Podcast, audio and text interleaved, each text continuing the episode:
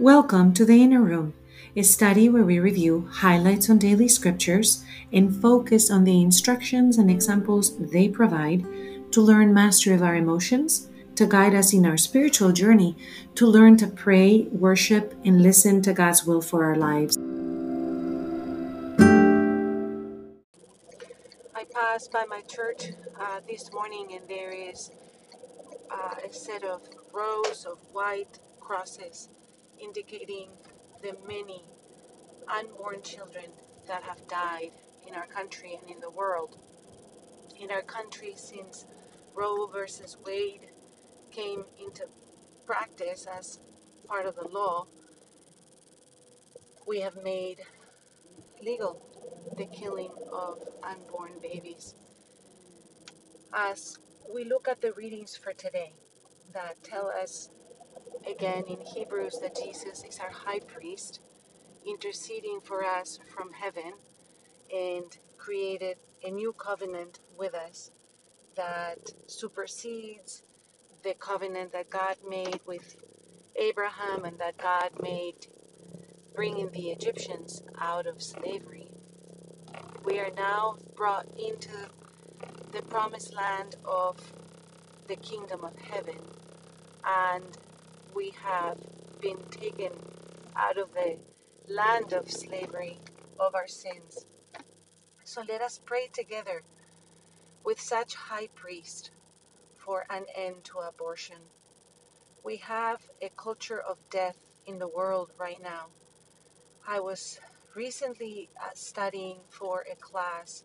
I had to give a talk on the four riders of the apocalypse and doing research about our 20th century wars, famines created by particularly communism in Russia resulted in 46 million people dead, plus the abortion deaths, plus the massive numbers of deaths from all the war conflicts. We can see that in the world we have had an unleashing of a death culture in the 20th century into the 21st. So let us pray ardently together, band together to pray for our world, for the unborn children. One of the practices that Jesus invites us to do is fasting. I am on the third day of a fast, and several of us are fasting together. And there have been many fasts for our nation. You can fast for the difficult things in your life, for things that need transformation, for discernment.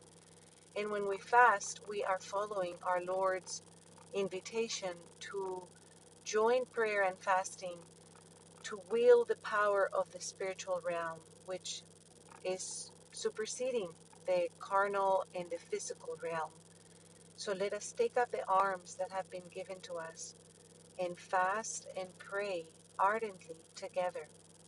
Let us go two by two, praying for each other, creating a hedge of protection against the forces of evil that are rampant in the world, so that our, our houses may be protected, our marriages, our businesses, our children.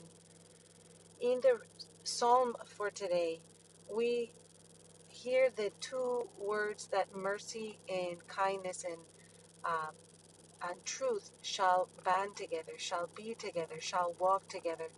So let us dive a little deeper into the psalm for today. Kindness and justice shall meet, says Psalm 85. Show us, Lord, your mercy. Grant us your salvation. All the things that we do in prayer and in fasting, we do in the name of Jesus, because every knee shall bend to his name. We know that in the world we find things that are not kind and that are not true right now. There's a lot of anger and there's a lot of lying that are happening around us. We read in this psalm the truth that from God's perspective, there is great hope, that He hopes that we will turn our hearts, that we will turn our minds, and that we will align them and attune them with Him. He says, The Lord Himself will give His benefits. Our land shall yield its increase. Justice shall walk before him, and salvation along the ways of his steps. We can pray these for our nation, we can pray these for our leaders, we can pray these for ourselves. That God, who was reconciling the world to himself in Christ and continues to give us a message of reconciliation, may exercise through us, through our availability more than anything else, because we're unworthy, but we are available. We make ourselves available when we pray and we fast. We find Jesus in Mark 3 going up the mountain. I always enjoy the preambles that give us a sense of what Jesus was doing, his whereabouts, how he moved, where he went. And I love the ascension, the idea of walking up the mountain, the sense that he was always seeking solace with the Lord, his Father, that he was always seeking connection with those around him, because from that place he summons those he wanted, and they came to him. Let us make ourselves available so he can summon us that he may call us and that we may come to him. The readings tell us that he appoints the apostles and that he sends them forth to have authority to drive out demons. In our culture of death, we have tamed the idea of the devil, and it is very common to hear that it's really a concept, that it doesn't exist, that it's not really a person. But Jesus really had battles with him and teaches us how to battle against the devil. First, he uses the Word of God. That is the sword of the Spirit, the Word of God. And he uses specific verses from the Bible to create a hedge of, of protection for ourselves. We must imitate our Lord and use the words of Scripture. He also tells, he sends forth the apostles that he might have authority to drive out demons. And that is also given to us. Many times in the scriptures, we find Jesus telling the apostles that particular demon won't come out except by fasting and prayer. So, fasting is also a really important way to drive out the power of darkness our, from our life. As I am coming to this third day of fasting and really placing myself in front of the Lord to reveal to me the things in my own life that I need to nudge out, that I might find that it is a power that is out there. There's always something within us that is allowing that power of darkness to have effect. So we have to constantly examine our conscience and be willing to be purified by the Lord. He appoints the twelve. and in this passage, the twelve are named, and in some cases, uh, we're giving little glimpses of who they are, who their parents are, and some characters like the sons of thunder. Let us pray that when God calls us, we may respond.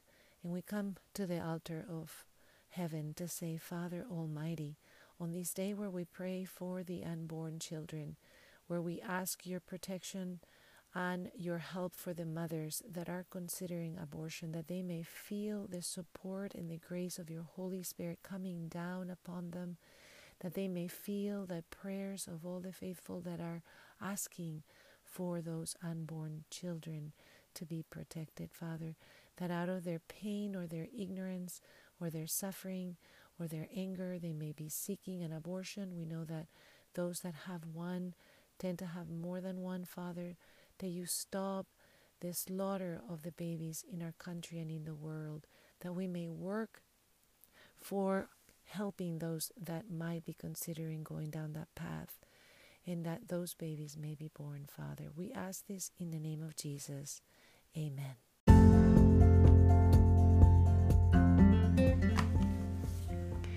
O Mother of Love, who received God made man, first in your heart by faith, and then in your womb, we also call you Mother of Life. Your womb was the blessed home of Jesus, who is the way, truth, and life. We entrust and consecrate to you the defense and building up of the culture of life. We beg you by the power of your maternity to protect all the unborn children, so they can find in the womb of their mothers a warm, solid, and worthy home of the human person. May every child be welcomed and received with joy as a unique and unrepeatable gift. May every child, despite the circumstances that surround him or her, be a cause of joy and be contemplated as an immense gift. At the same time, may this gift be discovered as a beautiful responsibility that is born from love. Protect the life of every child conceived and who lives in the womb of his or her mother with your love and maternal mantle. Mother, we consecrate to you all unborn children, protect them and care for them with the same love with which you cared for the child Jesus. Guard their lives with your maternal mantle and embrace them with the tenderness of your maternal heart. We ask you, O Mother, to end the culture of death in all its terrible expression. May all humanity recognize the greatness and inestimable value of every human life, and may we courageously proclaim the gospel of life before the great threats that want to powerful oppose, silence, or eliminate this gospel. May we be builders of the culture of life through our words, our works, our visible and eloquent gestures of love, care, and defense of every human life. You who are, the, are blessed amongst all women, be the star that illumines the identity and mission of every woman. May every woman be able to recognize in your immaculate heart, in your womb, the truth about herself, her greatest vocation, her exalted call to the general self donation of her own life, so that others may have life. We pray, O oh Mother, for every woman who, for different and painful circumstances, has turned to abortion seeking a false remedy or a false escape from their difficult personal situations. We pray that those who, through a lack of knowledge, did not know what they were doing when they aborted their child, or for those who chose abortion simply out of selfishness or comfort, we pray that those who suffer the pressure of others or were abandoned by others and felt alone and sought refuge in abortion, may they receive the grace of the merciful love of Christ who forgives everything, heals all things, and restores everything, bringing much greater goods from our evils, gathering our ruins, and making all things new. Upon receiving the salvific power of Mary, may they become ardent witnesses of the gospel of life, dedicating themselves to testify, to defend, guard, and serve the cause of life. O Mother, we also ask that for those who are not able to conceive, obtain for them the miracle of and the joy of being able to see the fruit of their love incarnated in the face of a baby boy or girl. Ask the Lord, Mother, that every family may be able to receive the gift of life with joy, physically conceiving them in their maternal womb or spiritual conceiving them in their hearts through adoption. We also consecrate to you the children who are already born and who suffer abandonment, poverty, hunger, and nakedness, loneliness, lack of education, physical, emotional, or psychological violence, slavery, war, or who are victims of human trafficking. O oh, Mother, to your maternal heart we entrust the end of these sufferings in the lives of children. We entrust to you the triumph of the culture of love and life.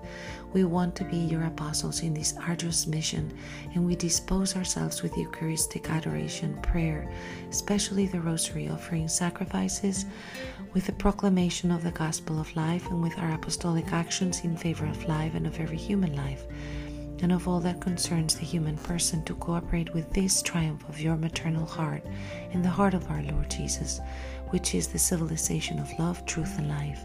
We dispose ourselves with generosity to celebrate love, protect, serve, and proclaim that every life is a gift and should be received in the home of the hearts of its mother and father. May every maternal womb and every home be a sanctuary where life is protected and life is celebrated. We ask Saint Joseph, virginal father of the child Jesus, to teach every man the value of the gift of the child, of the life of a child, and to welcome this gift with the same generosity, goodness, total donation with which Saint Joseph received Jesus. May every man make his heart a home where he holds and guards with fidelity the mother and the child. We pray for every state, government, and public agency so that they all may recognize that the fundamental duty to defend the lives of the most defenseless children, the vulnerable, the poorest, the sickest, the abandoned, and weakest in society is their highest and undeniable mission. To defend the life of the smallest is the foundation to be able to discern the defense of every life and the true well being in every nation. This is a prayer by Mother Adela Galindo, foundress of the Servants of the Pierced Heart of Jesus, and Mary before the Grotto of Lourdes on September the 8th, 2016.